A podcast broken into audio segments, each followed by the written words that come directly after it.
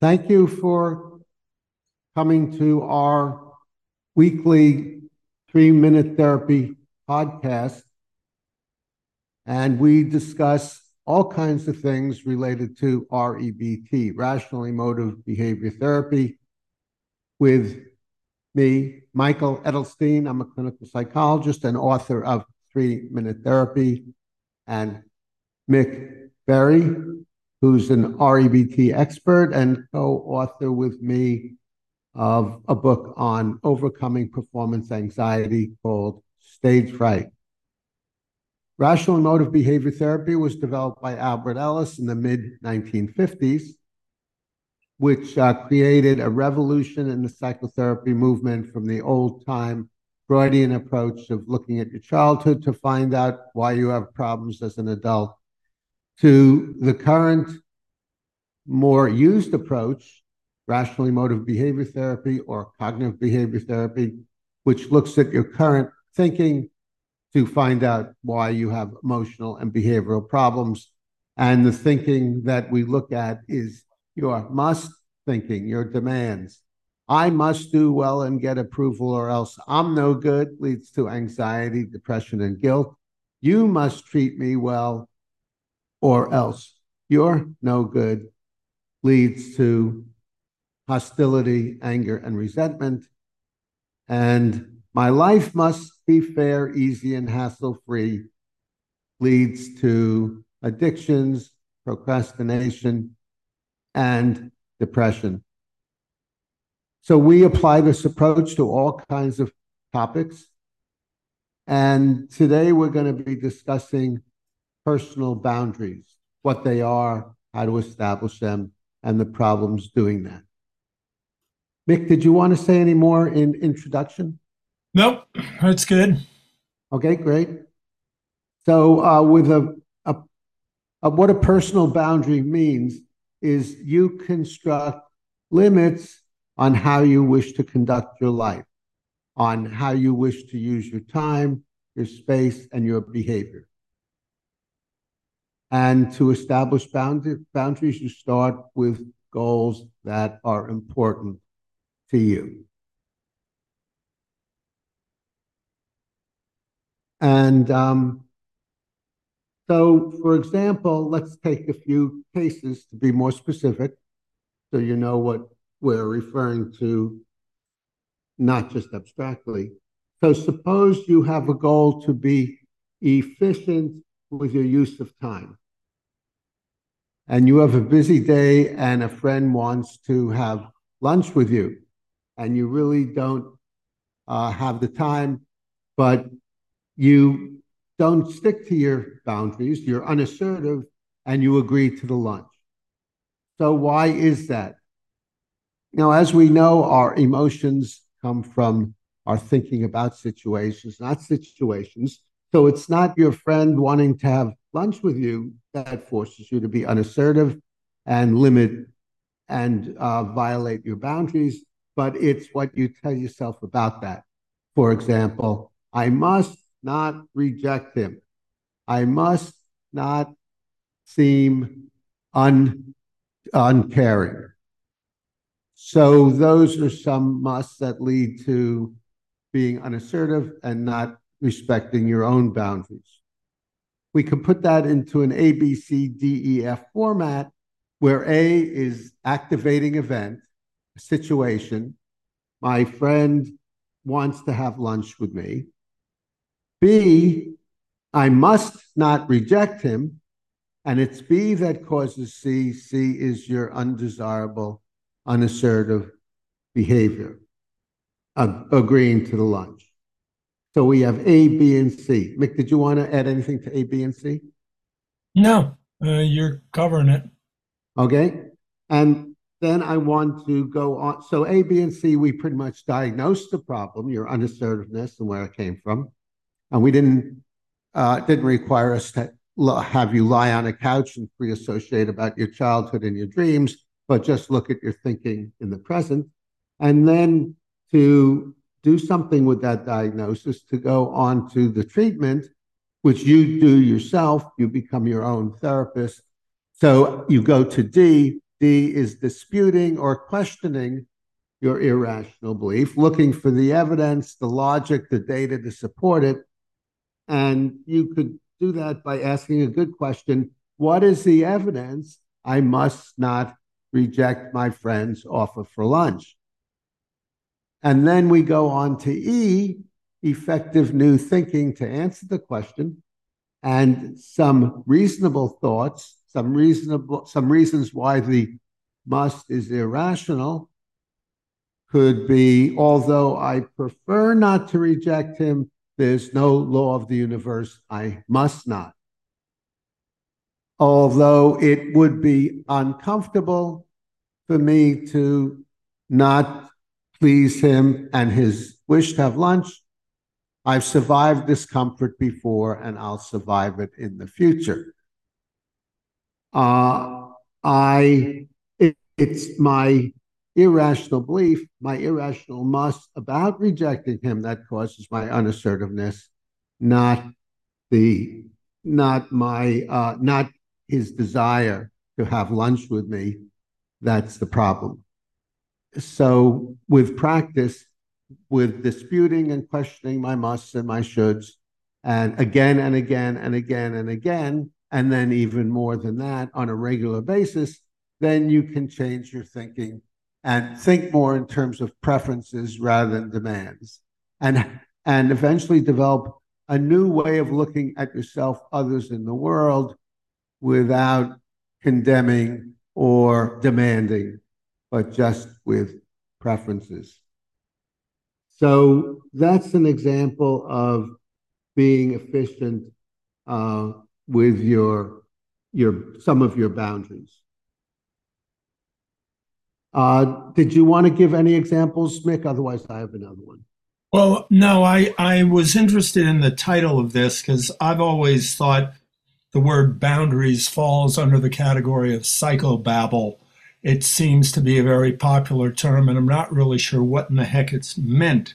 However, the way you describe it, it seems to me, the way you're describing it, boundaries are simply priorities that you have and that you would like to be able to accomplish and attend to without having anybody else infringe on your priorities. Yeah, yeah, I, I like that synonym for boundaries, priorities. Uh, and when I said establish your goals, another way to put that, as you might put it, Mick, is establish your priority. Yeah, yeah, or establish your goals. So your boundaries are simply the things that you want in your life. And uh, if you have somebody else wanting something that conflicts with the things that you want, then it's infringing on your boundaries. Uh, but the thing is about the word boundaries, it has connotations of impenetrable or uh, walls that are putting up or division. Whereas I think the idea of your priorities or somebody else's priorities are taken into account the emotions behind their ideas or what it is that they want in their life. So I think it's a more humane way or a more human way or understanding way to think of it. Oh, yeah. Yeah, I, agree that that's another good way to think of it. By the way, I neglected to mention at the beginning the reason this topic came up is because I had a client yesterday, in fact, who used that term and she requested that we do a podcast on boundaries. But priorities is good, very good. Another uh, case that I've come across with clients from time to time has to do with work boundaries or work priorities. And uh, for example, someone is planning to leave work at five, as they usually do, and they have some events planned right after they leave work. And then their manager instructs them at the last minute uh, that it's necessary for them to finish what the project they're on and not to leave work until they do. So if the person, if the uh, worker or employee is unassertive, they might accede to the manager's request. And that might come from the idea I must avoid, I absolutely must avoid being thought poorly of by manage by my manager. It would be the end of the world, horrible, and I couldn't stand being thought poorly of by my manager. But again, if this is a problem that you've run into, it would be good to identify the must, as I just stated, question, challenge, and contradict your must, and show yourself that this, you have a preference to be avoid to avoid being thought poorly of by your manager, but there's no must, there's no have to, and in order to decide whether you're going to accede to your manager's request or not, it means weighing the advantages versus the disadvantages for you, and then working to try to uh, reinforce those. So that's another way to stick to your priorities. Mick? I just wanted to say the thing to keep in mind about priorities or things we want. the higher the priority, the more we want something, the easier it is to turn it into a demand. The uh, human beings almost naturally turn their desires into demands, especially the strong desires get turned into demands, and that's when trouble ensues. Uh, for an example, I've talked about with police officers, and when there are domestic disputes, these are particularly volatile situations because people's emotions are so in, heightened and intensified. Yeah, yeah, very good. Okay, so uh, that's pretty much all I wanted to say about boundaries, priorities, and goals. Anything else you'd like to add, Mick? Uh, yeah. Goals and priorities and desires are the things that make life really fun. And it's, in fact, the bigger the desire, the more fun life can be. And so it's very useful to remember that even those strong goals, strong desires can turn into demands, they don't do not have to. And I often see people toning down their demands, getting rid of their desires, thinking this is the way to happiness. And I say that they're wrong. The way to happiness is to keep your desires and be careful not to turn them into demands. Yes, that's one thing about desires and and that it can make life fun. But the thing one thing to accept about desires is that they can make life unfun also when you don't achieve your desires. So it means learning to accept uh, being an imperfect human and not always getting the ideal results you would like to get. Yes, Mick. Also, living in, a, in an imperfect world, sometimes we can accomplish things about as perfectly as could be expected, but the world doesn't allow us to succeed. Yeah, yeah. As uh, some of the Stoics has said, has said, there's the dichotomy of control. Those things you do control, and those things you don't control. And you're pointing out that there are things you don't control, and, and also there, this in this dichotomy of control, what's left out is influence. You may not control something, but sometimes you can influence it. Yes, Mick? Yeah, well, I was just going to give us an example. One of the most famous, of course, is Van Gogh, who was a genius at painting, but did not succeed during his lifetime.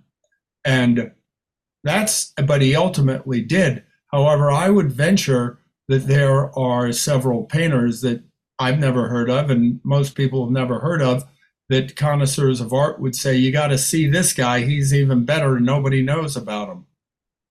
Yeah. And your point there is what? That the world is imperfect. It's not always us being imperfect that keeps us from achieving our desires, but it's an imperfect world that keeps us from having our desires, well, get from being compensated for our goals. Even when we achieve them, sometimes we're not compensated monetarily. So the world is not perfect. The monetary compensation, which is the way that the world rewards success, that is an imperfect setup. Yes, and part of uh, being imperfect is that without our tech engineer, Chris Rossini, uh, this wouldn't have happened. So, uh, because Mick and I are imperfect and we're not that great at technical. Highly imperfect. right, highly imperfect. So, uh, thanks, Chris. Thanks, Mick. And thank you for viewing another of our many weekly podcasts. Subscribe to the Three Minute Therapy podcast to stay on the rational side of life.